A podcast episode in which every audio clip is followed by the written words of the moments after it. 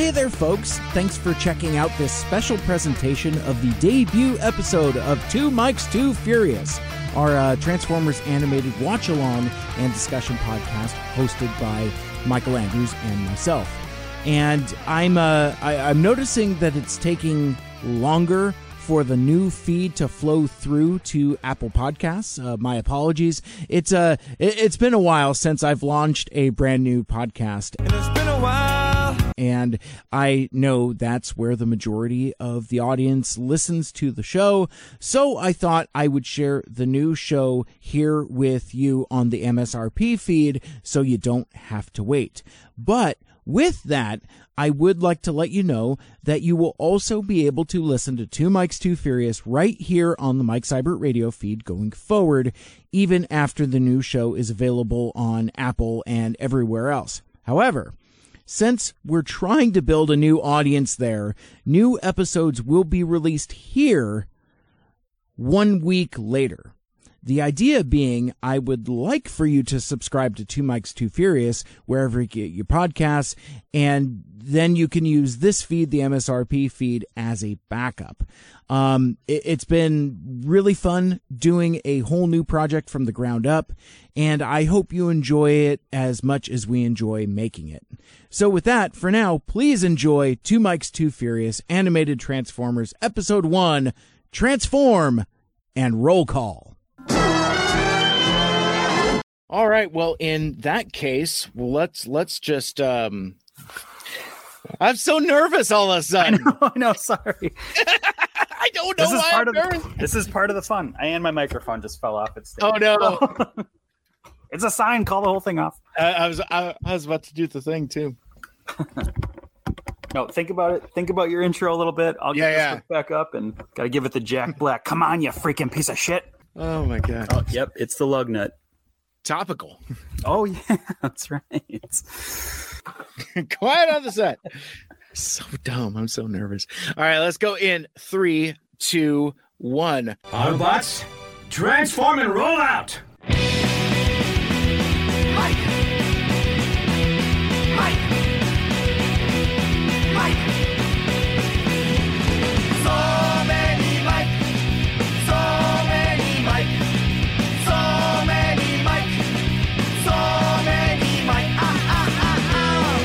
Welcome, folks, and welcome to this brand new Transformers podcast, Two Mikes, Too Furious. My name is Mike Seibert, and I am joined by also a Mike. Uh, uh, why, why don't you go ahead and introduce yourself? the the other titular Mike, if you will.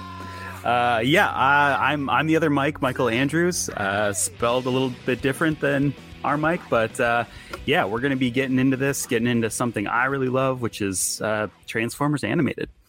Yeah, so we we are two Mikes, too Furious animated Transformers, I guess, and uh, and and so th- this is a podcast where we are going to discuss Transformers animated, uh, starting with the pilot transform and rollout exclamation point, um, and I'm sure you've heard a million episode recaps, uh, a bunch of Transformers recap shows, um, some of which we're fans of as well, and we'll we'll shout out during the the show here. Like we're super super homies with uh, Autopod Decepticast, as, as well as some others. In fact, th- this this show is kind of in a Joanie loves Chachi kind of way. It's almost kind of like a spin-off of APDC, even though none of those folks have anything to do with this uh, this project. But we'll we'll kind of unpack some of that in due course. But the the gimmick with this particular Transformers animated recap discussion show is that even though I am a lifelong Transformers fan, I I call myself a uh, been G1 from day one. You know, uh, you know, September of 1984. I've I've I've been there uh, the entire time. Uh, Transformers the movie is not just my favorite Transformers thing, but it is also my favorite movie. Just like you know of of the movies. So that's that's kind of my entree into Transformers fandom. But for as much Transformers content as I have consumed and celebrated, Transformers Animated is a huge blind spot for me. I passed on it when it first came around, and as it got further and further away, I never really took the opportunity to get into it. But over the last three, four years, as I've gotten more involved with the larger Transformers fandom, the one thing I have been told more than anything is you haven't seen TFA gasp. Gasps in Spanish. And I uh um and I've been told by many people I trust many people I've I've gotten to know in this fandom it's like you need to go check it out. There is plenty there that you specifically meaning me uh Mike Seibert that that you will love. So um Absolutely agree with that. Yeah. and for that i i could have just sat down and watched it right? You know it's like you know it's it's available on tubi tv it's you know the uh, uh, dvds aren't um impossible to get. Um but tougher to get uh from from what i understand but anyway i i could have sat down and just watched it but i thought what's the fun in that? Um being a podcaster i i host uh my own show uh mike Seibert radio the mike Seibert radio podcast and when you do a podcast you get into the this mentality that everything is content. So it's like if i if i buy toys well that that gives me content to unbox and show off on the internet. It's just it's just a weird thing about how a, a podcaster's mentality works. Everything is content.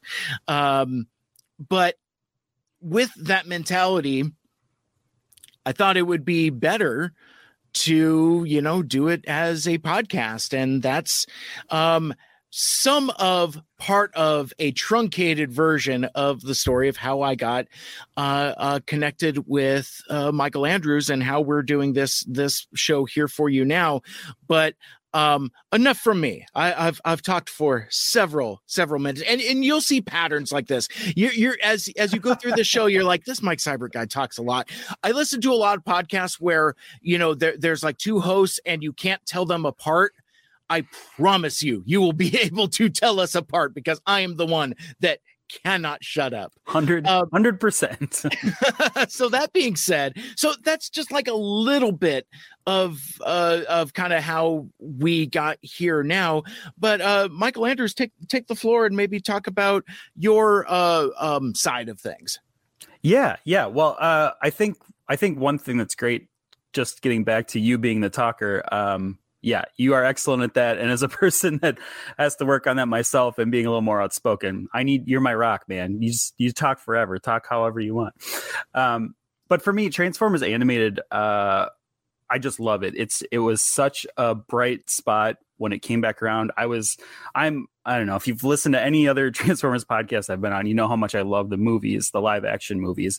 So for me, this was sort of tying into that, but but giving like a cartoon version. Like they took so much lore from the live action films and like you know digested it and made a cartoon out of it. So that's why I really love it. Um, and I was kind of surprised, Mike, that you hadn't seen it because of all the like Transformers content out there. This is most. Uh, I'd say this has the most Easter eggs and most borrows the original material of the original series, and not just the original series, but the movie you so love, the '84 movie, or excuse me, the '86 movie. Um, I think you you'll find so many things in this that are they're directly gleaned from that film uh, to to love. So I'm really excited to see it kind of through your eyes. Yeah, absolutely. And and and and that that is kind of the response I get from folks. It's like, really, you you haven't watched it for for those reasons that that you're just saying. And even in my in my brief viewing, because like so far, all all I've watched for uh this podcast is is the pilot transform and roll out. And even then, there's already stuff there. It's like Oh yeah, I, now I understand what what people were telling me, but um, I I do want to talk about a little bit about why I decided to pass on it because I think both at the time and maybe even now retroactively, TFA is a little polarizing in that like it's I I would I would say that in current times it's been kind of reclaimed and, th- and that's part of what this project is. Um it, not necessarily a reclamation project but kind of like uh, blowing the dust off of it and saying like oh th- this this this series is, is worth your attention and and we're going to kind of explain to you why and and reinvigorate this uh this this uh um uh affection for the show but i passed on it based entirely on the design aesthetic it it Yeah. came it came at a time and i was at an age where that looked like it was something that was just in capital letters not for me. Because you know what one of the things that, that we're going to discuss is you know th- this is a bit of a historical document and it, and it and it fits in in kind of a, a interesting transitional point for transformers media. Like th- this is kind of coming on the heels of the movie. So so you have the 2007 movie which reinvigorates the franchise in a big bad way. And then in a weird way this is kind of the follow-up. And that's I, I think that might go down in history as an odd choice.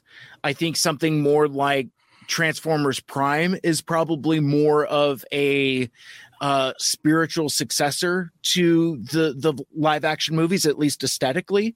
So I I had you know uh Transformers fandom reinvigorated for me. And then then I I see the previews and I I see uh one the cartoonishly exaggerated stylized designs. That was a little too much for me. I I like stylized animation, you know. I mean, Batman the animated series, uh, the, that that whole Bruce Timm aesthetic. It's like I I I like some stylization, but I think for my taste, when a design aesthetic goes so far the other direction into cartooniness, cartoony cartoonishness, it it becomes uh, Cartoonism. cartoonism. I love it. Um, it, it was it was it just wasn't my taste. It, it felt to me that it was something for kids, and there being for kids is in the DNA of Transformers, whether we like it or not. Even as we get older ourselves, it's like that. This is supposed to be content and material for kids. I mean, we can enjoy it as adults, but yeah, it's it's also supposed to be for kids. But long, long story short is it, it just wasn't it just wasn't for me. So and and I think by the time my friends were getting in my ear, it was almost kind of too far gone. Um Yeah. and now it's it has a weird place in history and almost I, I don't want to say a forgotten piece of history because like there, there's a lot of people that stand for TFA as much as the day is long Heck but- yeah. But it's not top of mind. Um, so it, it is something that I think like perhaps the larger fandom has kind of moved on from, and I'm hoping that with this podcast this this will kind of blow off your fandom like whether whether you you've seen TFA before and wanted an excuse to come back for it or if you're like me and experiencing this for the first time I think our dynamic is going to give you a little bit of something for everybody because Michael Andrews, you're you're you're like a super stand for uh for TFA, yeah? Yeah, yeah, absolutely. And if we're getting into our hopes and dreams a little bit, um, that's why I'm excited to do this with you because uh, you you know you are seeing it for the first time. This is I this is a show I've watched beginning to end several times. Uh, and, and now I'm seeing it again kind of through your your eyes for the first time. So that's going to let me see new things, but also get excited about stuff again. Um, it's not just like listening to the same song over and over for once. Um, so I'm excited about that. I'm excited for it to reinvigorate my love of Transformers in general. Um, I feel like I've gotten a little bit away with that, just just some life stuff getting in the way. So I'm Mhm. excited to get back into that. And and you specifically, Mike, I think have gone through like what I call the fanboy cycle. I even wrote that down in my notes. The fanboy cycle of, you know, you started with a, a hardcore love of Transformers from very young. You, like you said, you were there from the beginning. Mhm. You went through your phase of like G1 only. The original Transformers movie is the only Transformers, not my Transformers hashtag, you know, that sort of Uh-huh, thing uh-huh. and uh, now you're kind of back. Now you're kind of you've gone full circle because now you sort of like different iterations. You're at that point where you can like look at things that are different and and not hate them because they're different than G1, like them because they're different than G1. Yeah. So I, I'm excited to be going on this journey with someone like that that's gone through like the the full spectrum of of Transformers fandom. I love that the fanboy cycle. We, the we fanboy need, cycle. we We're on the other make a- side of it. we need to make a button out of that or something. Yeah. That's uh, that's that, that's a ton of fun because yeah, you're absolutely right. You know, it's like I I had kind of like that that staunch G1er perspective, but then I got to know more folks in the fandom and I've I've grown an appreciation as as you've already eloquently said for stuff that's different and appreciating those differences because of the differences as opposed to resenting them for uh for the differences. It's like oh well that that's not sideswipe. That's just a corvette on roller skates. It's like you know it, that's and and now i i'm on the other side where i was like you know what? That is a pretty damn cool character and and a you know pretty cool vibe and aesthetic and and all of that other stuff. So so i've I- i've come all the way back around in the in the uh, uh fanboy cycle as uh as you say. So basically m- mechanically let, let's let's talk about how how we're kind of watching the show. So i don't have uh, i don't have tfa on physical media so i am watching it on tubi tv uh tubi is a free streaming service that you can um uh, download as an app or watch it on your computer or smartphone um i have it on my tv um so i, I can watch it I, I could watch this TV cartoon on TV. Um, and, and it was kind of funny. We we fired it up, and my wife was like, Well, how how long have we had this? I was like, I, don't know. I think it was on the TV when we bought it. Yeah. Um, but Tubi yeah, rocks. Yeah, Tubi rocks. I mean, there's all kinds of cool stuff on there. Um, Two Mikes, Too Furious, brought to you by Tubi TV. exactly. Well, and because like I, I just want to make sure that that that folks have uh, access to to be able to watch the shows. But uh, so when I watched transform and roll out exclamation point it's presented as three episodes three uh separate episodes that are presented as episodes one through three.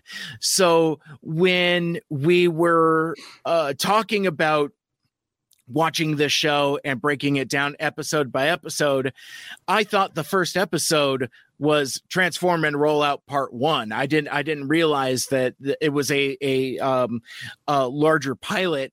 Um but uh could you talk about you know kind of like how how you're watching it and how how you viewed this episode Yeah, yeah, or that's episodes, really good. I guess. That's a really good point because uh, for me, you know, that's never been like the first three episodes because the it sort of aired like a movie. It aired, uh, if I remember correctly, it aired prime time or pretty prime time as far as Cartoon Network goes. Um, and I had I remember having my friends over for an event. Like they weren't necessarily interested in Transformers, but I was like, "You got to come over for this. There's a new show. It's kicking off with a movie. Like this is big."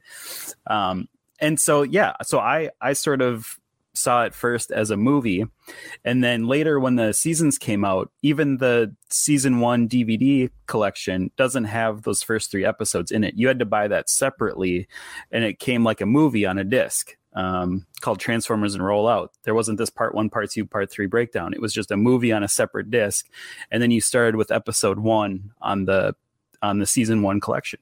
So I've always kind of in my mind, it's always been kind of broken up from the rest of the series. Like this is like a kickoff movie, and then there's the series proper. So yeah, like you said, we had to kind of work through the logistics of of is this an episode or or is this a movie? Yeah, I, I was really confused because like I kept talking about like episode one. And uh and, and the epi- and the episode you were talking about, I was like, well, no, that that's episode four on uh on on my thing. So we may still yet run into some of those uh uh some of those challenges, but we'll uh uh we we will get through it.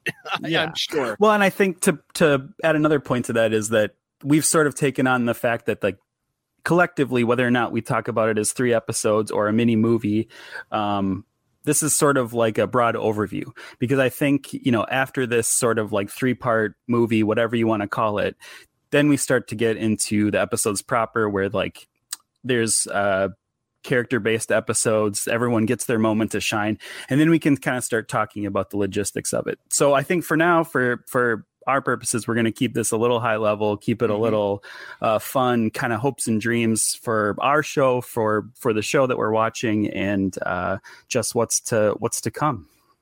Absolutely. And and with that, let's uh let, let's uh dive right in as uh, as as they Bing. say. and um you know the the the first thing that that strikes me about having watched transform and, and roll out exclamation point that's what i'm going to keep calling it by the Oh, way please, because, yeah. because that's i i have a, a tether to that phrasing for for a number of different reasons so i like the exclamation point but this um this episode feels very very much like a pilot it's doing a lot of heavy lifting a lot Oh, of world yeah. building and and it's a lot of info dumping in in a very short time um you had uh you had mentioned uh, before we started recording that you know more or less like this first 10 minutes here is is very foundational and and Yes. lays a lot of track and a lot of world building Yeah, absolutely. There's there's a there's a ton in the first 10 minutes alone. Um, but it's not, you know, as you're watching it, you're not like, oh, they're info dumping. Like it does really feel really natural. And then this like fast action starts picking up and there's not a moment to take a breath. It's it's action, it's it's steamrolling right through. And I think that really plays credit to uh, Marty Isenberg, who's the head head writer for the show. Um, and if you look at other shows he's done, uh, notably uh, Ben 10, one of my other favorites, um, there is just sort of uh, this like advanced level of writing and world building, and he he takes time to really like think out a lot of the plot, if not the entire plot of the series, at least far enough in advance that you know he's dropping foreshadowing and Easter eggs in the first episode, where a lot of a lot of shows, especially cartoons, don't take the time to do that. They just kind of you know we're going to be a monster of the week show, and you know fun stuff's going to happen.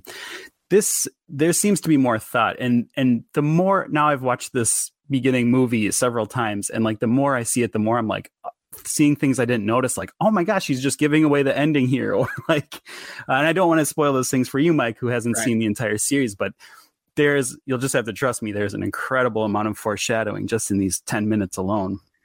See, and that's fascinating because w- one of the things that that struck me about watching this is that there's so much payoff even within itself. Like like there there there are several like character beats and gags that um that get paid off almost immediately to where it's like oh i mean it it, it feels very economical. It doesn't feel like anything is is wasted. So i'm really excited. You've really whet my appetite now for like Yeah. what's to come because like for as much as it pays off within itself in the in this first pilot that there's stuff lines being cast down the line. I i i Yeah. can't uh, i can't wait. But i i think you know we, we uh one of the one of the ongoing themes that I think we'll talk about during this podcast is who is this for, and I think when you start the show, like the first, it literally the first image you see out of that kinetic intro, which is very much of its time, the first image you see is the classic Autobot symbol. And already Yeah. it's just like, wait a sec, what?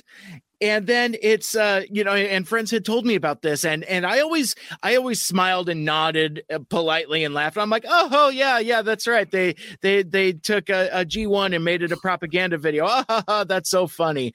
Without without knowing the context, but but seeing it um especially in this uh presentation with like the the the um uh fake video grain and where Yeah. it's it's it's footage from the classic episode War Dawn where you see uh uh Megatron and the the kind of the rise of the Decepticons and Guardian robots and it, it- recontextualizing that as kind of a uh, a propaganda piece, a propaganda video, I I, thought I thought was uh, a, a a very interesting way to start the series. Yeah, well, I think it's a really smart way to start the series. Uh, well, I, I do want to get some more of your thoughts on that, but I think it's a very interesting way to start it, smart way to start it, because uh, you know, you are kind of speaking to the original G1 fan. You can get them on board right away. You can give them something they weren't expecting to see, um, and then you can kind of do whatever you want. Now you now you hook them in for a little bit. But I guess along with that, yeah, let's talk about it. The very the very first thing you see in the show is this uh, original footage from the original series, and that's sort of like their historical war footage. What they're saying with this is like here's actual like footage of of the battle that is behind us now and way in the past. How do you feel about that mike? Uh you know is that sort of like too on the nose or is that too much continuity from the original series for you? Or do you like that it's sort of uh you know connecting to the original series in that way actually making it canon for within the show? I you know I I kind of I kind of went through the uh uh fanboy cycle um in that like first I I thought it was cool that oh hey G1 but then I thought it was kind of odd because we learn almost immediately just by the fact that it's Optimus Prime watching this video um that it's it's not a continuation of G1 TFA cannot be a continuation of G1 just because yeah. of, of the characters and situations and their contextualization of the old war is completely different so so like right. by that it, it, can't be a continuation so my so my brain was kind of noodling through that trying to figure out like well if it's not a continuation then then what is this then and really what it is is where where the cycle comes around it's like oh they're using old footage one to kind of tickle some um uh, tickle the nostalgia a little bit but then use it and recontextualize it as as something new and different.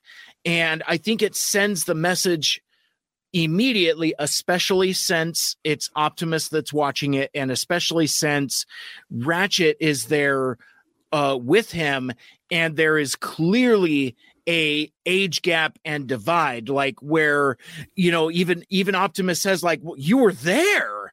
All the great autobot leaders learn from the past. Look around prime. The great wars ended centuries ago. But you were there ratchet. You saw some action. What were the decepticons really like? Trust me kid. You're better off not knowing. You know and and even the the um mention that it was millions of years ago. So it's like not only is the war over, but the war has been over for millions of years before we even meet these characters. So it's like it, it's it, it gets my brain turning almost immediately that these are Autobots that have had millions of years of peacetime, and that's yeah that that that really kind of gets it cooking but then also lays the groundwork that that optimus prime is a bit of a history buff which which yeah. is a nice little bit of character. I think i think that's a um i i think that's interesting footing to start him off with because like this this just this this opening dialogue between him and ratchet ratchet was there. Ratchet has seen some shit um yeah. as as as we learn the more we get to know him it's like his his grouchiness is directly informed by his PTSD and and um you know j- just kind of like his his the imprint the war left on him yeah, absolutely. Well, along with that, okay, let me just run through like what you learned in the first 10 minutes. Then we can kind of maybe go back and dig into some deeper stuff. Yeah, yeah. Um, so yeah, you you learned that uh, the 84 series, I mean, we've kind of broken it down now, but the 84 series is kind of basically history. This is a long time removed from from what we saw. Um, we're introduced to a ragtag group of space bridge grunts. This is sort of uh, like a construction team that's going out and like repairing old space bridges. They have they have nothing to do with the war necessarily. They're just kind of out there, uh, uh, you know, doing grunt work, doing the doing the blue collar stuff. Um, they stumble across the Allspark, uh, which is a legendary artifact that at this point some Cybertronians don't even believe in um, and it was sent through the space bridge to end the war. And this is like a classic uh, shoot the hostage situation, right? Like someone at some point said, "We got to get rid of the Allspark just to stop the war." Um, and maybe it wasn't the best idea, but they're like, "Hey, let's shoot out into space, and then once it's gone." either Megatron will go play fetch, or he'll at least not have something to uh, keep keep after. Um, and real quick here, I I love this, of course, because the Allspark was actually a concept that was introduced in the first live action movie. Um, so that's a great tie-in for me, and I just love that they like took that little bit of lore and like kind of like canonized it into something else. So made a little more real. I I like that for a stretch, the Allspark became the the the MacGuffin of choice for Transformers lore, even Yeah. as recently as the as the War for Cybertron series on Netflix. Yeah. And well, I bring it up because I don't think a lot of people realize that that's something that came from the live action movies. This, you know, it's so easy to shit on the Michael Bay movies that uh, we kind of forget that, that there's some like established lore that we that we got from those. Mhm. Um, so that's that's in there. I think that also something to establish that's important is that Optimus has history with Sentinel Prime and Ultra Magnus. And uh, if you remember our little uh, soft soft open episode for that we did about uh, that the Halloween episode, quote unquote, Mhm. um, I mentioned that this this is one of my favorite things about it is that there's sort of like this this backstory between Sentinel and Optimus that we get right away, like that there's something there.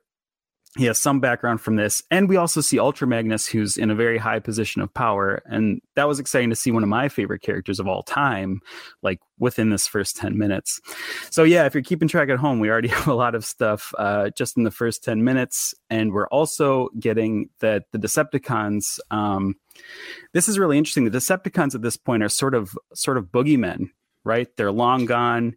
Uh, few people um, believe they still exist. Some some Cybertronians don't believe that they ever existed. We're talking about so far out from a war that uh, people don't even think that that faction exists. And it's Mhm. a little now that I'm thinking about it, it's a little bit of uh, it's getting a little too real because it kind of reminds me of like Holocaust deniers, right? Mm. like you become so far removed from a thing that you sort of like either you're pretending on some level that it doesn't exist or or you really just don't think it does um because you've you know you're just reading out of it out of you know through books Yeah. Well, and and I think having Ratchet as part of that crew helps ground that and and and puts a, a tether to it because like anytime they're talking about the Decepticons and Megatron in in kind of like those those hushed tones, you've you've got Ratchet with that perspective of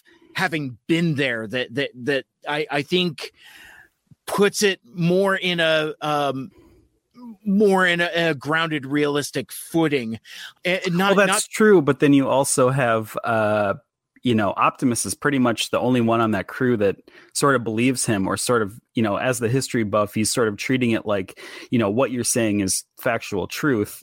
Um whereas you know bumblebee bulkhead and prowl sort of see ratchet as you know kind of like cups war stories uh from from the movie like like did it happen this way or is this really because i think i think even at some point bumblebee makes mention of like megatron like Megatron?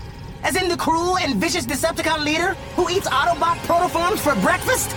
you know like he, it's such it's such a darth vadery you know mythical character at this point that you know can we believe in it yeah no i i think that's um yeah you're absolutely right. I and i i was gonna i was gonna double down on your analogy earlier with uh with with having ratchet there. It, it would be the equivalent of having a a survivor of the holocaust there with you. You know and Yeah. you're talking about like holocaust deniers and it'd be like yeah dude i was there hey. Yeah. You know, and how so- frustrating it must be for him that like no one's taking him Yes. seriously that megatron did in fact exist that this war happened. Then you have these like punk kids that are just out there doing you know their summer construction job to make a few bucks and uh they don't they don't care. I like that we meet this Autobot crew the way that they are. You know, they're they're very naive. They're a bunch of dumb kids, um, especially Bulkhead and Bumblebee. They're they're you know they're knuckleheads. Um, right right well and to uh, round out this uh this uh first 10 minutes here oh sure, yeah. the last thing we learn is uh that the Decepticons do in fact exist. Uh, we actually see them. We see a crew of them on a ship, um, sort of doing their Decepticon infighting that we've come to know and love about the Decepticons. Um, and I think that scene is great because, and I totally forgot it existed until I rewatched this, that they show you all the Decepticons right then and there, and it's shadowy and it's dark, and you can kind of you're only kind of going by silhouettes, kind of who's that Decepticon Pokemon style. Yeah, yeah. Um, but but it, it shows them you know it shows right away like if you're if you're questioning if the decepticons still exist question no more here they are um and that's kind of the last bit of like uh world building you just get in this wham bam first 10 minutes um and if we can go back a little bit too Please. uh oh 'Cause I, another I, thing want to go back too. I, I got Yeah. Well, I wanna wanna get- break down the characters a little bit too but. Yeah, yeah. I think it's really cool that um you know we talked about like denying you know if you believe that the war happened if you believe that the Decepticons are still here whether or not um nobody uh well this is something true for the show that nobody knows Megatron still exists like Right. both Autobots and Decepticons are sort of like uh well you, you see it now you see the Autobots don't know that Megatron still exists. And then later in the show, you see the Decepticons not believing that Megatron still exists. So mm-hmm. we, in one show, we get to see like both factions kind of like truly existing without the shadow of Megatron. And I Yeah. think that's something that's kind of really cool and unique to this this series.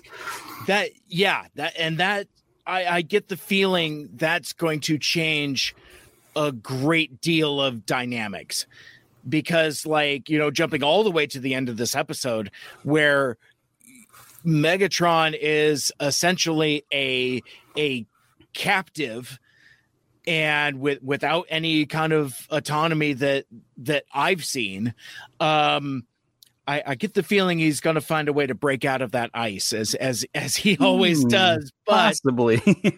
but it's it for my takeaway at, the end of transform and roll out is that basically megatron is off the board and has like been off the board and that's that's that it, it's interesting uh storytelling devices that are um similar to the 2007 movie and TFA. It's like they, they share a couple things in that one, the Allspark is is the MacGuffin, and then two, you know, Megatron is not just um off the board in terms of like a a player in the dynamics but is also integral to the development of human technology.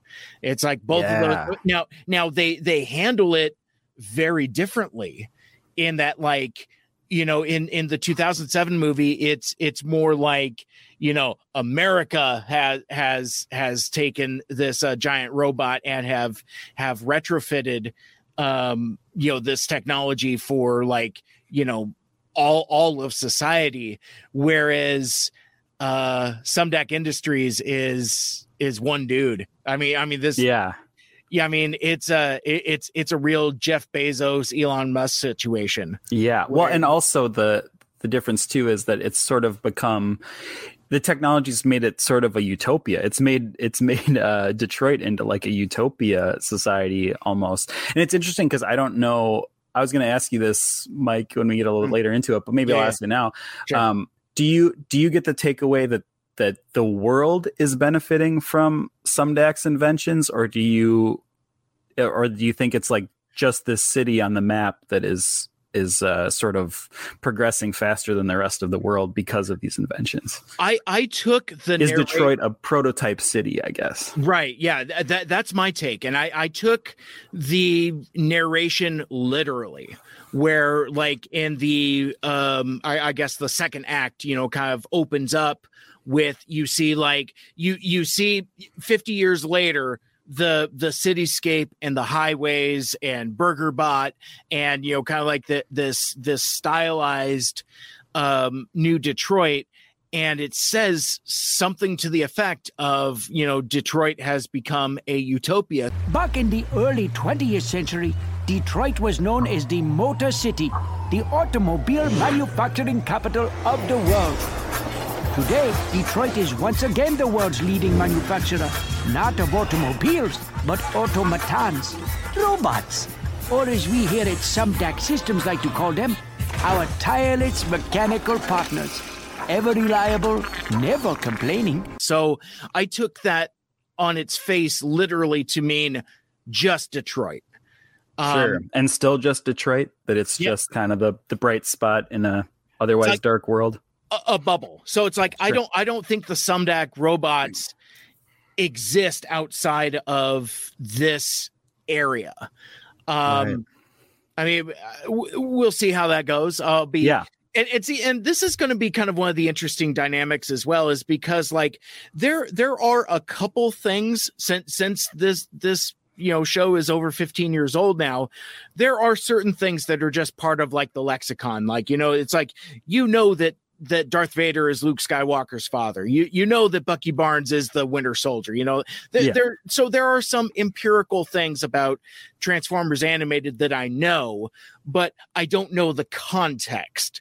So really what this is going to be about is not so much me learning like the hard spoilers, but for me learning the context for um uh for those things.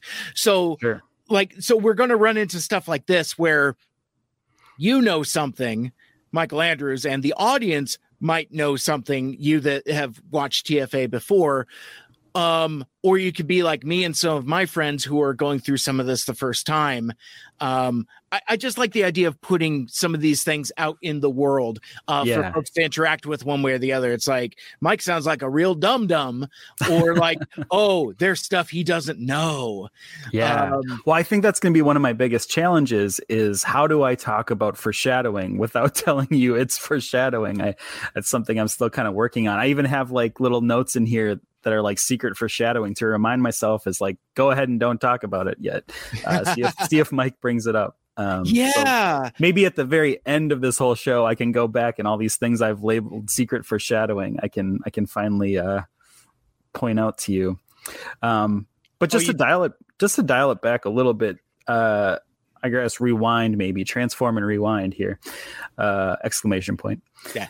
We should talk about. Um, we wanted to keep this kind of high level, but I think we'd be remiss if we didn't talk about at least the cast of Autobots that we see, if Yeah. not getting into you know voices and stuff like that today.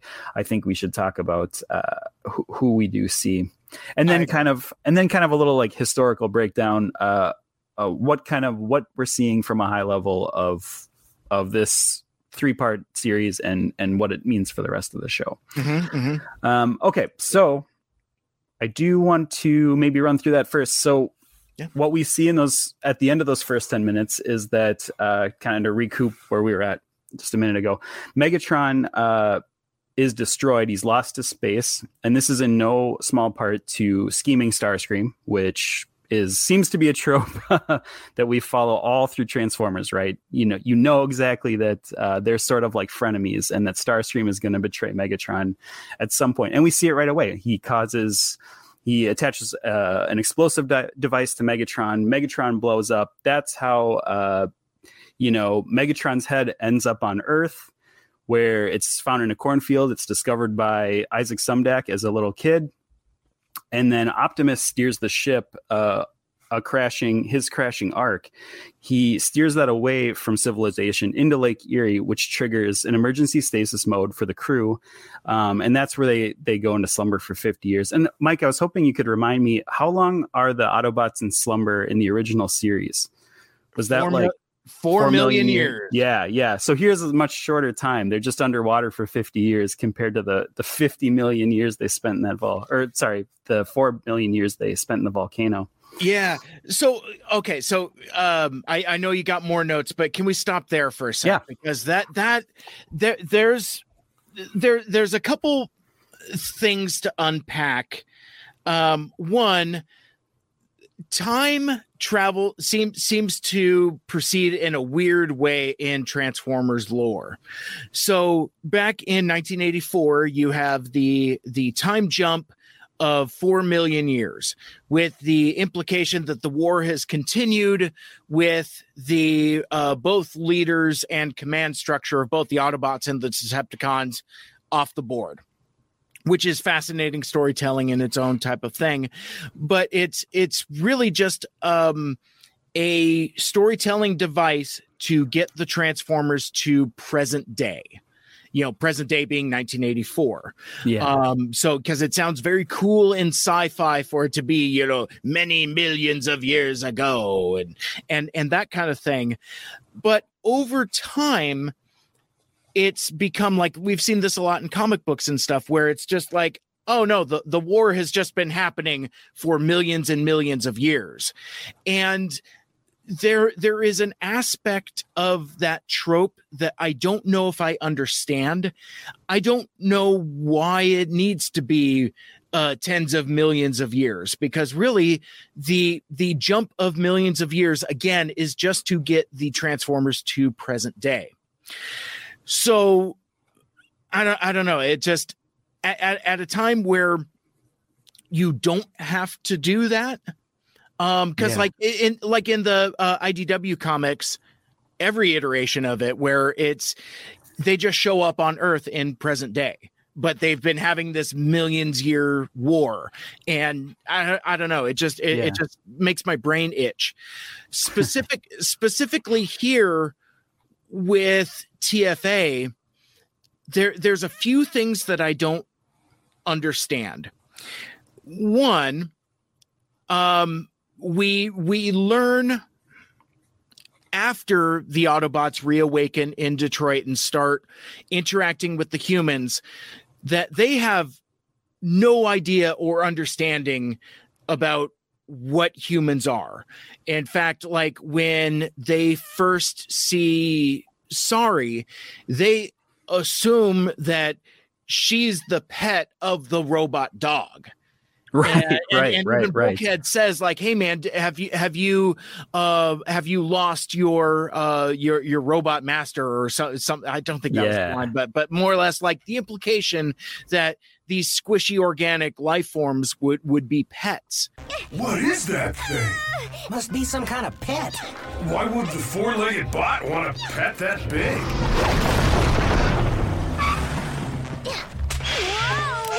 Hi, little creature. My name's Bulkhead. Did you lose your owner, bot? Well, and along with that too, another one of my favorite moments in the whole show is that Bumblebee, when he says something oh. to the effect of like, "Does nobody talk on this planet?" Because he's like asking cars and vehicles like questions. I thought that was a great little joke and kind of you know more world building that they don't know anything outside of like you know robotic organisms. Mm-hmm. Bumblebee gets some really great lines, and, we'll we'll we'll definitely talk about those uh, as we we come to them. But the the thing that that struck me as weird is like so so the ship comes out on the other side of the space bridge, and Optimus needs to take manual control to prevent from uh, crashing and destroying the civilization. If they don't know what humans are, how do they know what this society is and that they need to avoid um, destroying it? That Hmm.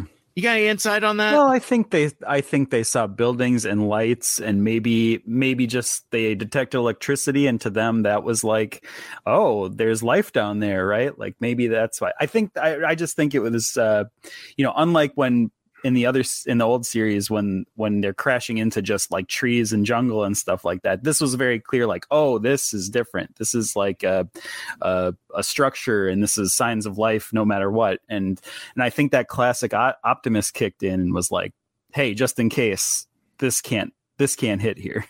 Absolutely. and maybe I- you know maybe he didn't even know. Maybe there wasn't uh uh like that civilization. He was just like aim for water because we didn't have time to properly scan this planet for life Yeah, oh, I like that. Well, and and you could see out the window that you could see the cityscape, so you, you could see what they're avoiding.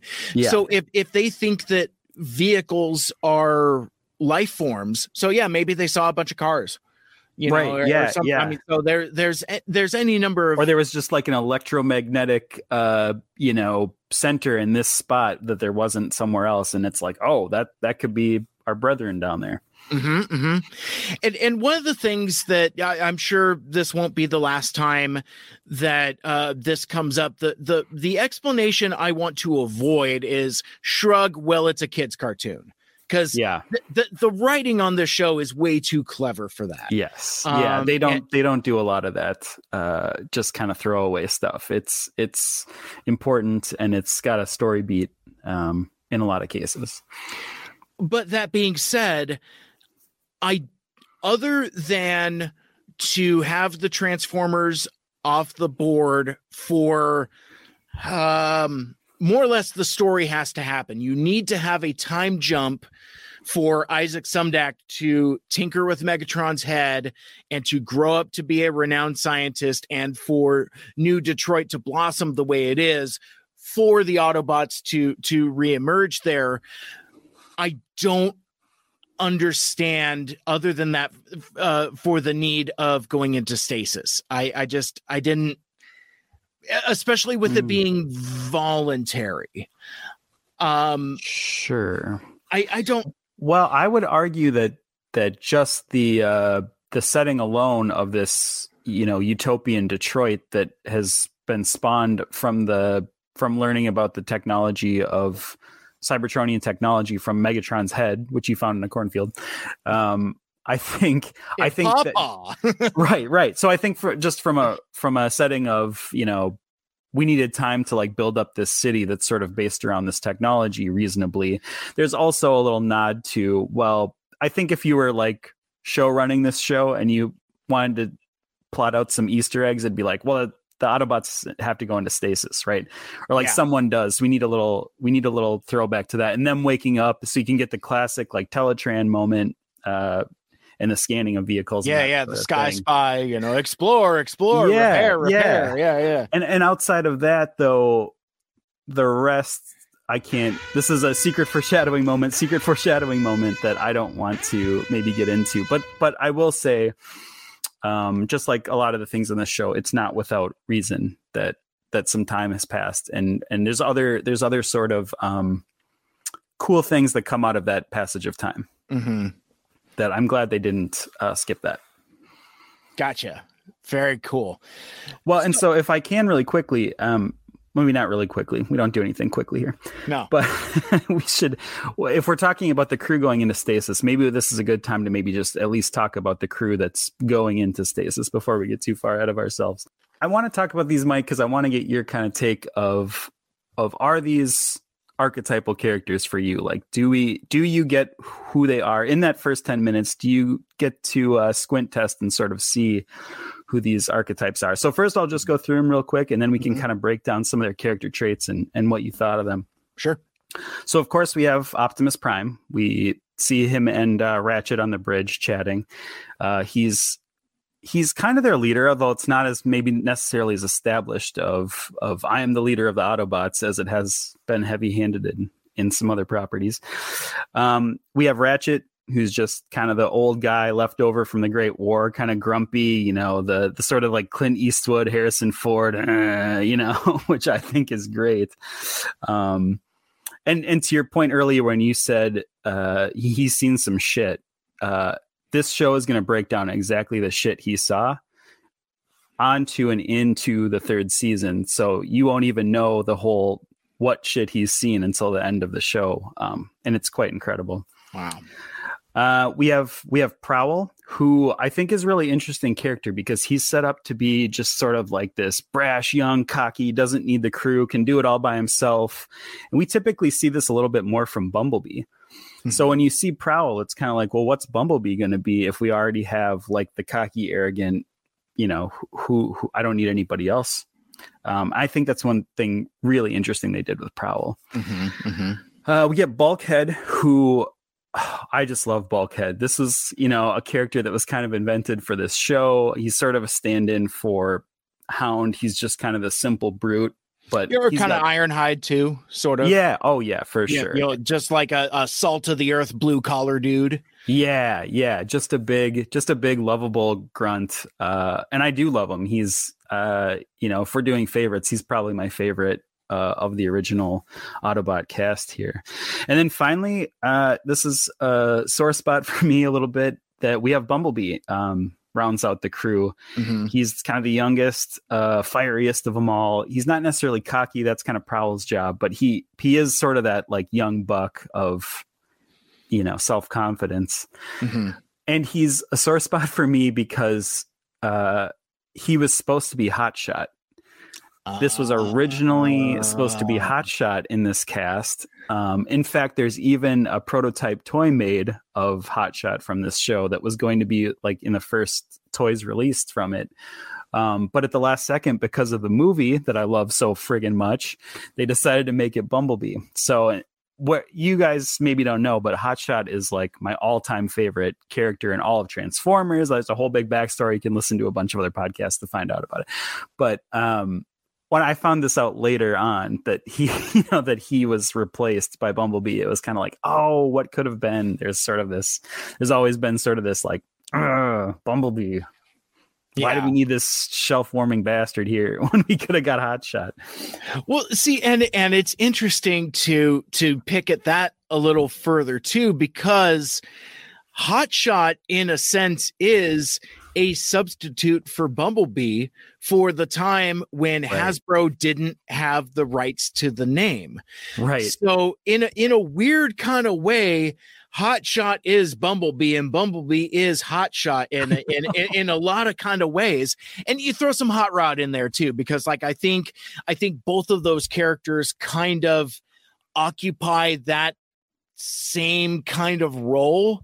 So this this incarnation of Bumblebee it is interesting to me. And you know we we recently did a o- over on my channel on Mike Seibert Radio uh we we did a deep dive discussion about Transformers Earthspark and having seen where Danny Pudi's performance of that elder veteran Bumblebee almost feels like that Bumblebee is this guy like Yeah. like when he's like super young and super brash but then after he's grown and matured he becomes the the earthspark version i i know that it's different continuities and that's not exactly i just mean spiritually Oh yeah. you know yeah. because like it, it it just kind of feels like that You the tfa bumblebee feels like the young version of um of earthspark bumblebee so i i Yeah, I, it's so funny though that you say that because like when I first saw Armada, I never really made that connection. Even though I mean, other than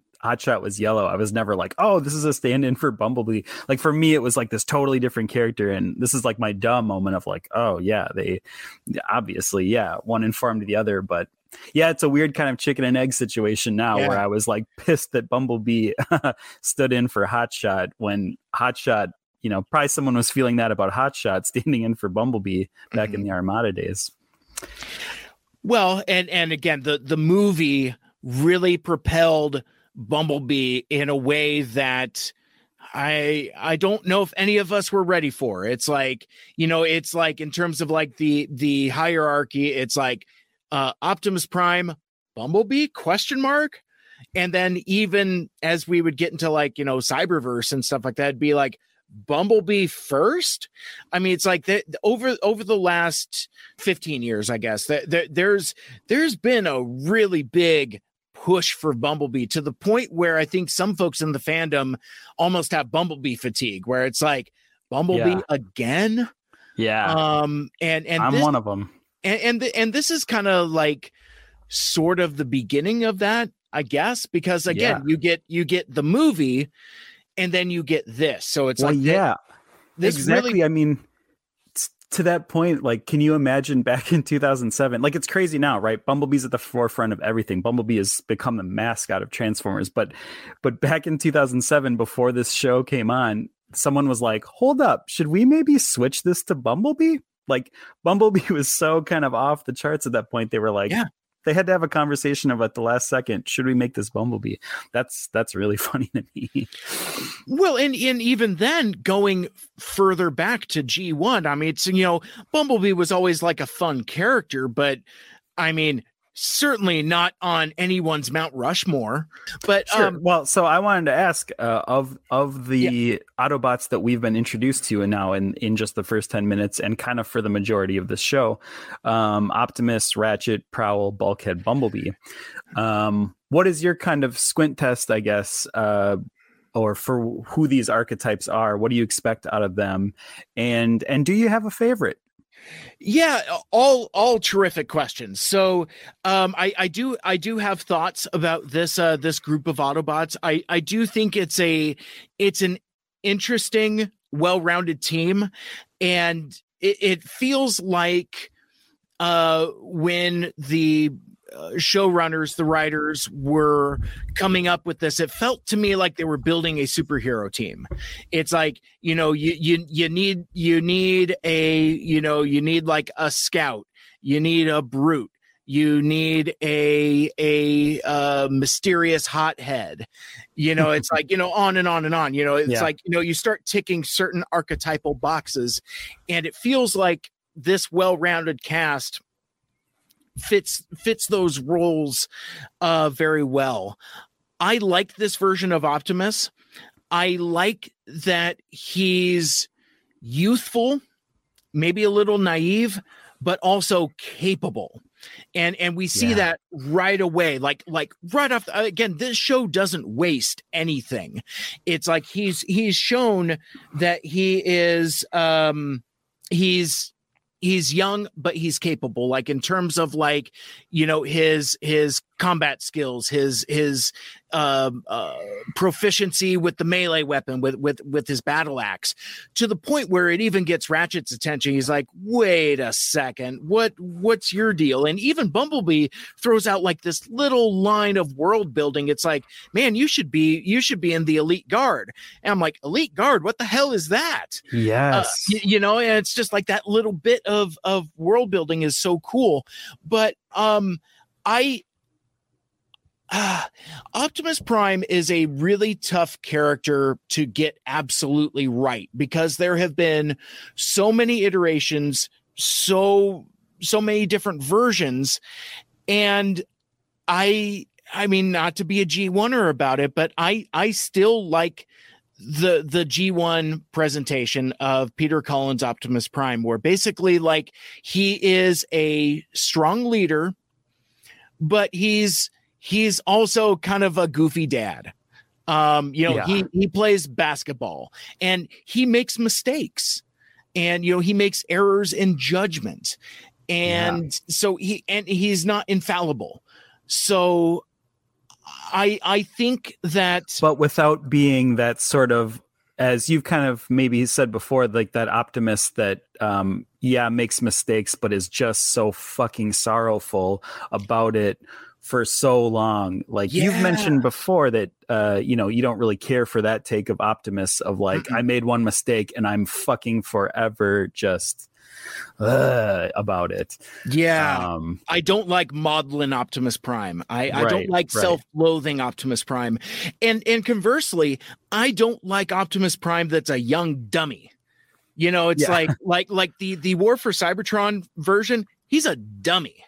And I mean, I I don't mind him going through trials and learning things, but but I don't want him to be a dum dum. And Yeah. and TFA Optimus is not a dum dum. He's he's he's he's young.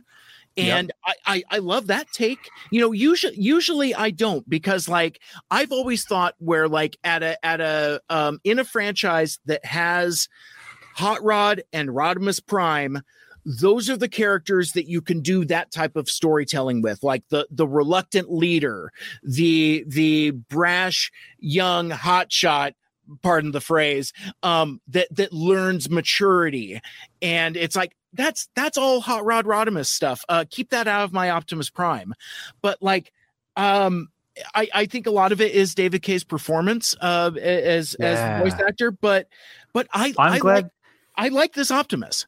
I'm glad you brought that up because I, you know I know we don't want to get into uh, maybe voice actors in this I know, I high know. level, but uh, I only relatively recently found out that David Kaye was the voice of this Optimus, and if you back in 2007 with if my the buddies that I was watching it with were any kind of Transformers fans, if one of them would have leaned over and said, "Hey, I think the voice of this Optimus is uh, Megatron from Beast Wars and Beast Machines and Mhm. Armada," I'd have been like, "You're effing nuts, dude! Like, there's no way those voices are the same." Um, and it is. It's it's this.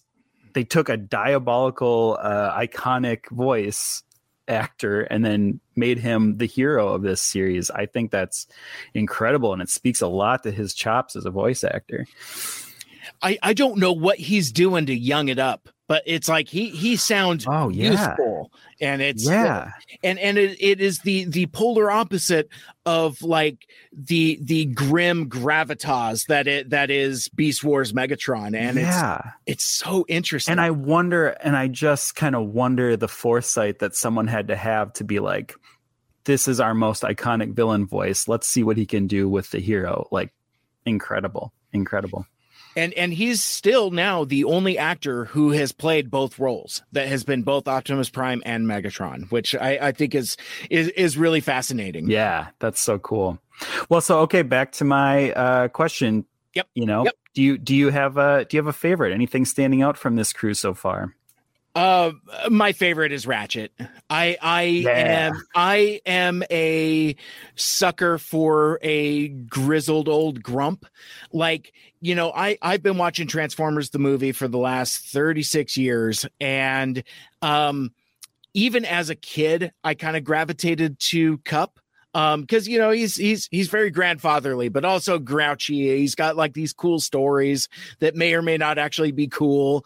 Um, and I see a lot of that in in Ratchet, but being kind of like a a grouchy older person myself, I kind of gravitate to those characters, but I understand now in a way that I haven't um because like younger fans have really latched onto Ratchet in a way that I I've never really understood. It's like uh, I go to to TF cons and I see no shortage of Ratchet cosplayers, and I'm just like, what is it about Ratchet that that that that resonates with people? And I think starting with this characterization in TFA, and even some of it from from the 2007 movie as well. I think there's a little bit of spillover, but like this is this is kind of evergreen ratchet. Th- this is what i hoped or like mandela affected what g1 ratchet is like.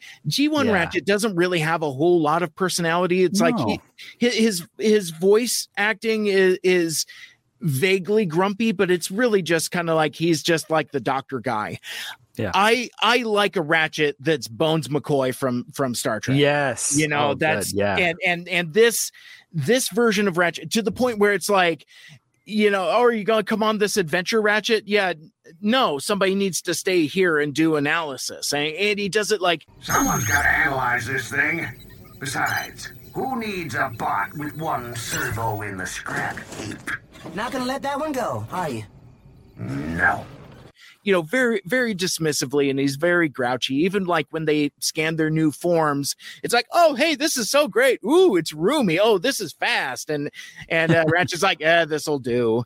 I, I got a soft spot for a grump and and uh and i think my my younger friends in the fandom do as well. So if i if i had to pick a a favorite now i would go with ratchet on the flip side of it, if we're going least favorites, now we saw a lot of character growth within Transform and Roll Out. now but- here's a very ratchet take on it, right? What's what's Yeah. my least favorite thing? Yeah, yeah, What yeah, don't yeah. I enjoy?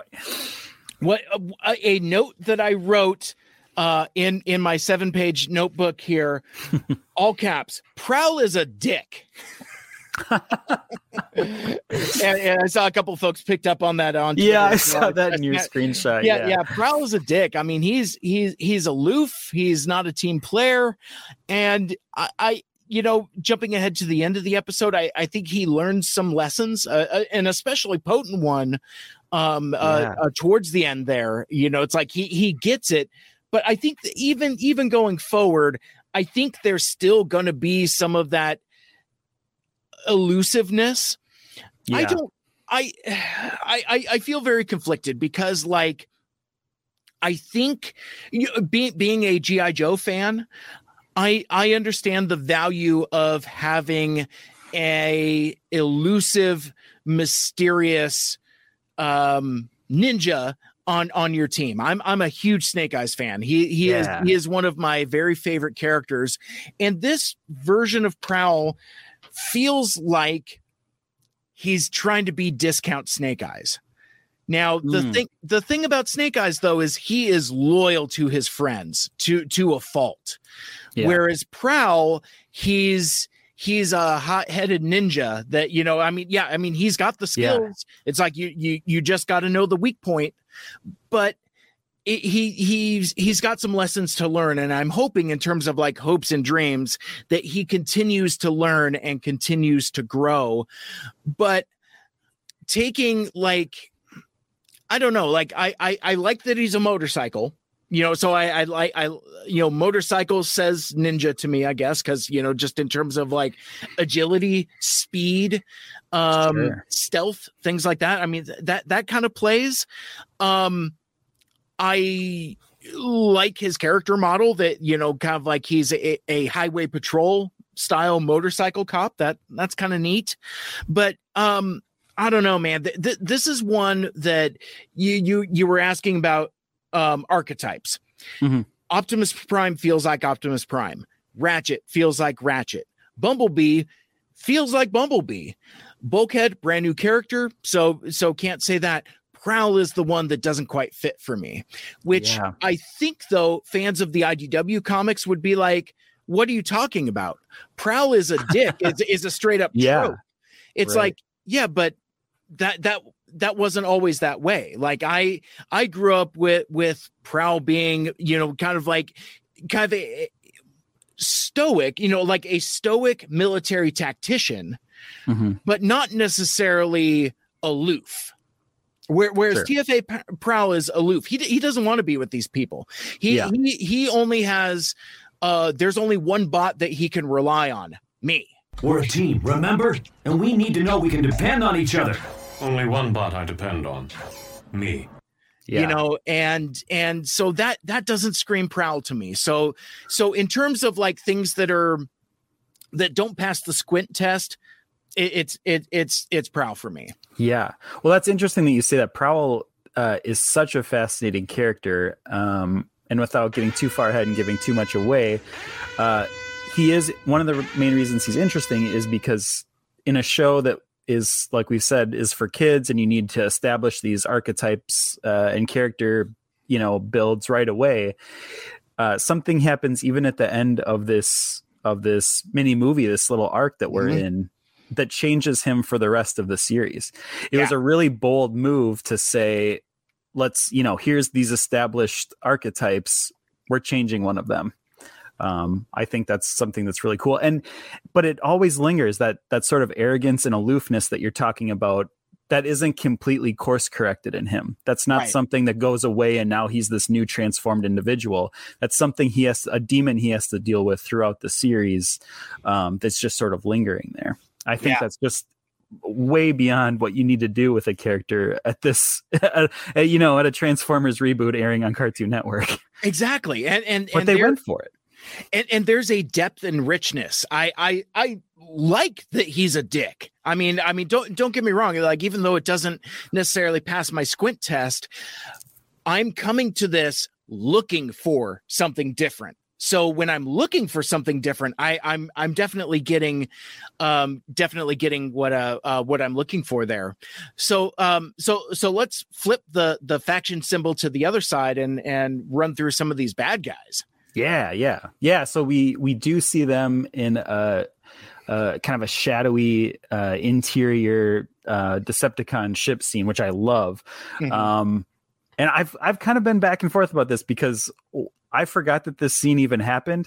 So Oh. as I was watching, you know, as I go back and rewatch the show, it was like fun seeing these villains pop up. I totally forgot that they show you all the Decepticons you're going to see throughout season one uh, in this moment.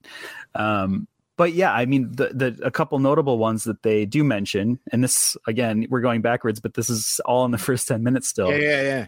Uh, they mention Blitzwing by name, and they Mhm. mention Black Arachnia by name, Mm-hmm. and I think this is very cool and very smart because it gives you a couple character like little um, breadcrumbs to follow, little tidbits, a little tantalize, uh, you know, there.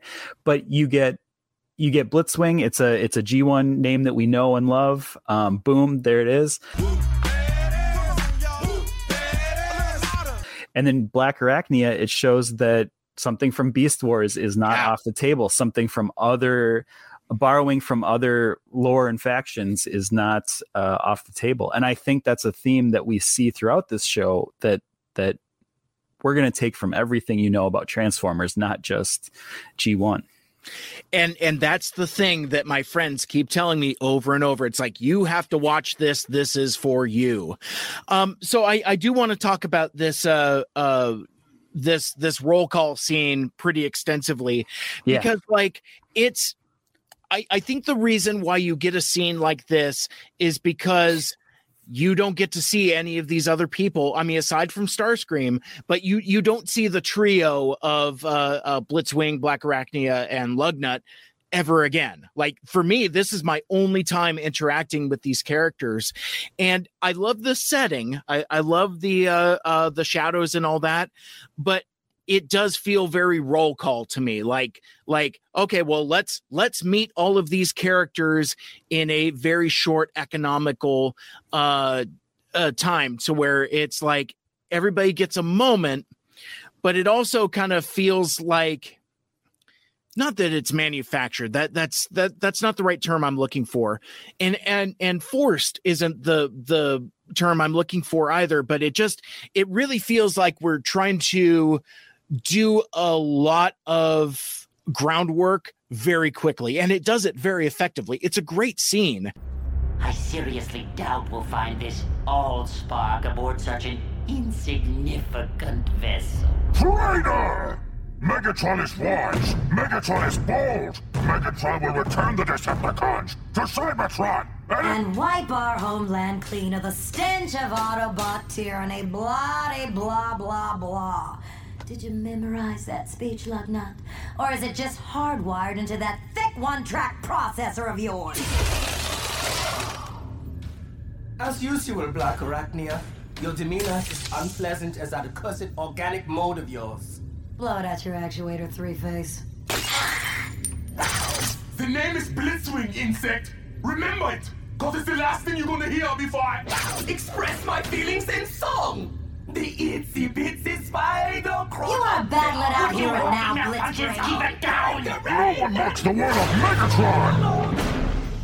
You know you get uh lugnut being like well hey you know why why you know megatron is strong you know megatron is the best and and so you learn a little bit about lugnut that you know he's he's almost kind of like the uh G1 cartoon shockwave type of thing like the the the vibe I get from Lugnut is that he is fiercely loyal to Megatron to the point where he has these things I I don't know the extent of Lugnut's vocabulary it feels like it's very limited to the mm-hmm. point where Black Arachnia says, like, okay, not this speech again. You've practiced it, blah, blah, blah, blah, blah, blah, blah. Which of course you learn, you know, about Black Arachnia that she's that she's sassy, that she doesn't take a lot of shit. She's impatient.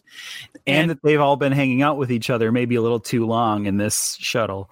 These people are sick of each other. Yeah. Um, so even like when when Blitzwing shows up, and I mean, how is it that that Blitzwing is a concept that goes back to G1, but we're just now getting a a um a German sounding uh voice actor in there. I I love Yeah. Blitzwing's voice. It's perfect. It's perfect. And I love that this this is so fucking cool. I I I get the feeling that Blitzwing is really going to resonate with me because I I love the idea of a triple changer having multiple personalities. Oh, eh, so smart. I, I mean that is I so mean, smart. how how come nobody thought of that before? You know, it's like, and I feel like each personality goes with each alt mode. You know, and and like and even like the the gimmick of like the flipping faces and like the the voice changes a little bit each time. I I love it. I I again, I I get the feeling I'm really gonna like Blitzwing because like even like in this just little bit, I I I like the design aesthetic. I I like that it um it evokes G1 the G1 design. I mean, clearly you you see both tank and plane bits hanging off of him, so Yeah. you, you know he Such a cool design. yeah i mean it, it it's it, it's great um but yeah you just you just get like that little bit of like you know you think that like when he flips to like the the angry devil face that he's gonna you know be like super mean spirited but but then he busts out into song and stuff it's like oh no Yeah. th- that that's his joker face Yeah, I was gonna say that's just the uh, want to see the world burn face. yeah Uh, yeah yeah, which is scary in a different way. I, I love it. I, I love it. It's unhinged. Very And cool. and yeah, this um I mean we we spend a lot of time with this version of Starscream in uh in in this pilot here and right away leaves an impression. I mean, what one in the in the vocal delivery, but then just like his design aesthetic, his his machinations, it it all just in, in terms of like passing the squint test, this is Starscream through and through. And even for me spending this little amount of time with him, already rocketing up the charts for favorite Starscream. I mean, Yeah. he's he's capable. He's you know not only is is he cunning, but he's capable and he succeeds. And Yes. I, I, I, you don't see that in a G1 Starscream. You know, he, he, he, he fucks off to, you know, uh, to abandon islands to, to make combaticons that comes to nothing. You know, he, you know, Right. he, he teams up with Dr. Arkeville to like, you know, he's always trying to like scheme and, but nothing ever works for him. And really for, for G1 Starscream, his, his one moment of success gets cut short in a in a bit of bad comedy. So Yeah. um all, and here we see uh in the first 10 minutes i know i keep saying that but it's Yeah, yeah. crazy how much happens in the first 10 minutes we see uh his scheme working his Yeah. his biggest scheme he he does dig that knife in he you know he is the judas to megatron and and even uh, jumping to the end of the episode where like Starscream catches up with the the Autobots on Earth and and uh, plots successfully to get the Allspark. He he like has so much contempt for the Autobots. He's like, "You think you defeated Megatron? yeah It was me." yeah it was me, yeah. you dummies. what an exciting moment. And and again, what what a complete Starscream performance. I mean, I I I I'm sure we will talk at greater greater length about it, but it's like right away just from the voice and again it's it's not an impression, it's something new but it's but it, it's still the same. It's like I mean, it's I mean, I mean, chef kiss, French Yeah. kiss, French, kiss. kiss.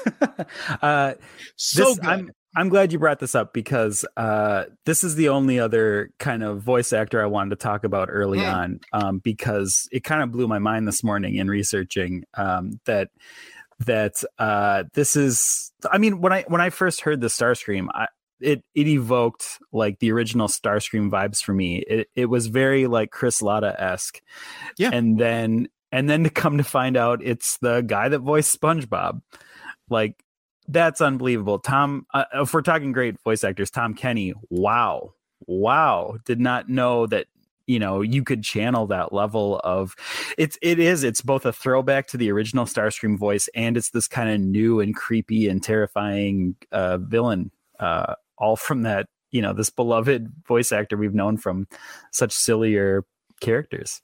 It's so cool. Yeah. Yeah. Well, and, and genuine menace. He, Yeah. he, this Starscream is a credible threat by himself. Uh, Because think about it, he takes on this entire team of Autobots, which we know is basically a superhero team. He takes them all on his own and defeats them Yeah, by himself. yeah, absolutely. And and, And I- I don't I don't know if I've seen a Starscream this powerful and this capable wi- Yeah, without and being like successful. Yeah yeah yeah Yeah. Yeah. Absolutely. And and I think too um while we're on this and while we're talking about how kind of seeing the silhouettes of the Decepticons, we should we should really talk take a moment to talk about Derek J. Wyatt's designs uh, in this series. The the the artwork for these characters, the character builds themselves, Mhm. very unique. Um, and and now we've kind of come to know it as like classic Derek J. Wyatt, rest in peace, one of my all time favorite uh, artists. Uh, but it, it is a very cool, it is a very interesting take. Um, and you you kind of alluded to maybe this is something that maybe turned you off about the series Yeah. originally and i think i was in that zone of like uh you know spit in the face of g1 let's see something totally different and i actually took to this series more because it was so different than the original but uh yeah i think i think we have some really interesting um character designs we have little guys big guys that's the other thing i wanted to get into too is Yeah. that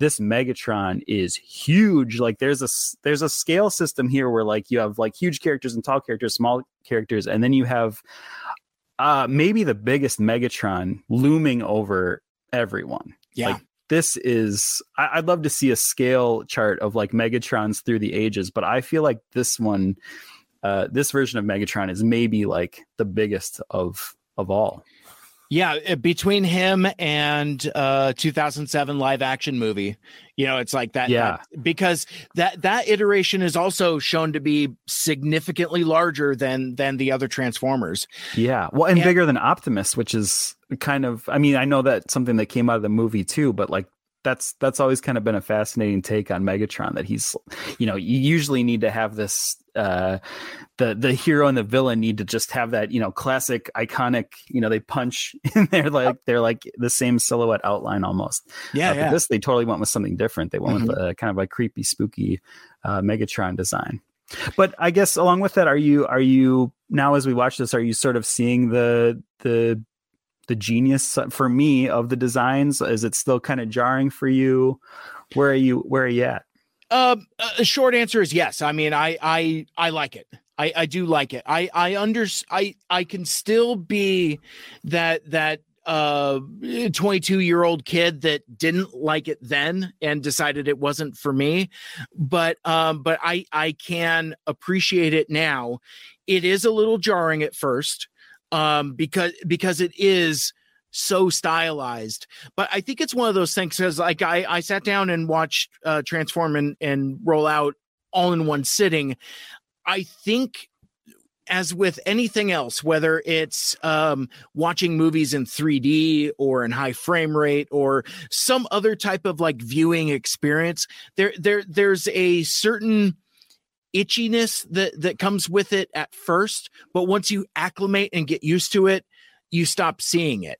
So and i think that's that's um true of any of vintage media. Like uh like there there are folks that are going back and watching beast wars and those graphics are rough and you know so it's it's it it's hard to sit through but i think it's one of those things that like once you get used to it and, and get engrossed by the story y- you don't see it anymore and and that was my experience. It's like i didn't i i found myself not really noticing the um the difference in stylization um as much the longer I watched it.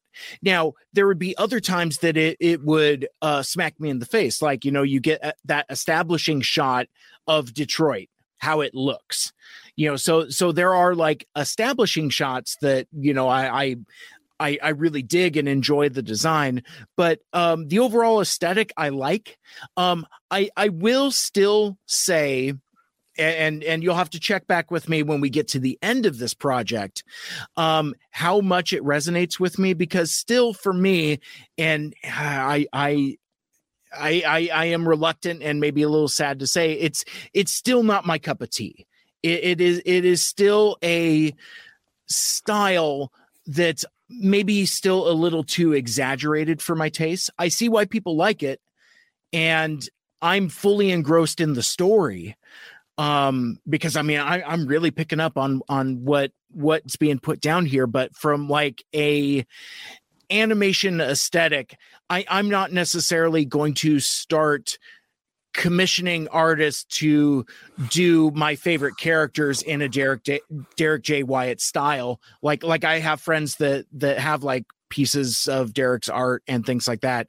Um, for me, it's it's just not my cup of tea. Yeah. Yeah, that's interesting. I mean, one thing I can say similar to that, when I first saw this show, I was like, oh, these designs are really fucking cool. Mm-hmm. They're never going to have toys for these. Um, this is this is maybe a toy line that came out and someone took an artistic depiction of them. These aren't going to be toys. Um, and but they were. I guess if I can take a second to talk about that, the toy line from this show is phenomenal. Uh, the vehicles look like the vehicle modes, and the robots look like the cartoon versions of these robots, and it's it's a feat of engineering. I mean, we talk about Transformers toys as a feat of engineering just in general. Mm-hmm. These are a feat of engineering of a feat of engineering. The fact that they were able to look like the cartoon car and like the cartoon robot, very stylized in both forms, and actually functionally transform between the two modes. I mm-hmm. never thought we'd see that when I first saw this show. And that is where we're going to leave things for today. That is going to wrap it up for our inaugural episode of Two Mikes Too Furious. We knew the discussion about the beginning of Transformers Animated was going to be a lengthy discussion to say the least, but we also didn't want to scare away any uh, potential new listeners by posting like a four hour mega episode. But this felt like as good a stopping point for a great cliffhanger ending. Now, our next episode is going to be out in two weeks. And now that we've talked about the characters and the overall setup for the world of Transformers Animated, we can really get into the meat of the discussion proper about the pilot movie Transform and Roll Out! Exclamation point. Uh, that episode will run about as long as this one, maybe a titch longer, but we're really looking to keep these episodes under two hours, uh, at least to start. Uh, thank you for hanging out with us. And if you would like to check out my other podcast, Mike Seibert Radio, you can find it everywhere you're listening to Two Mikes Too Furious. You can also find me on social media at Mike Seibert Radio. I'm on Facebook, Instagram, and Twitter. And the spelling on my last name is S E I B E R T. Mikel Andrews has written a few books that are available now on Amazon. The Coming of Mage saga. It's a duology consisting of Coming of Mage and its sequel, A War for the Mages, as well as his latest book, Gone for a Spell. You can connect with him out on socials. He's at Mikel Andrews on Twitter, spelled M I K E L. So it's not just me that you have to learn special spelling for. We're, we're equal opportunity spellers. Now, if you would like to connect with the show directly, there are a few ways you can do so. We are at two mics, the number two, Too Furious, also the number two, on social media. Uh, the show is on Twitter, Facebook, and Instagram at Two Mikes, Too Furious. Want to be a guest on the show? You can send us an email two mics too furious at gmail.com if there's a particular episode of transformers animated that you want to join us to talk about don't wait for us to ask. Call your shots early. And if you would like to hear your voice on the air send us a voicemail 231 224 mike that phone number again is 231 224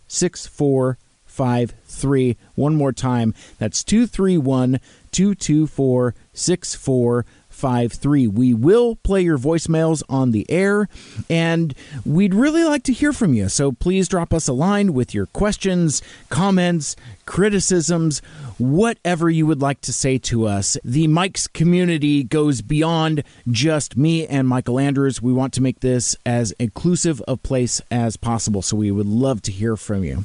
And we'll talk about that more in our next episode, but that's going to close it out for now. For my co host, Mikel Andrews, my name is Mike Seibert. We are Two Mikes, Too Furious. And until next time, make good choices. You are Mike. You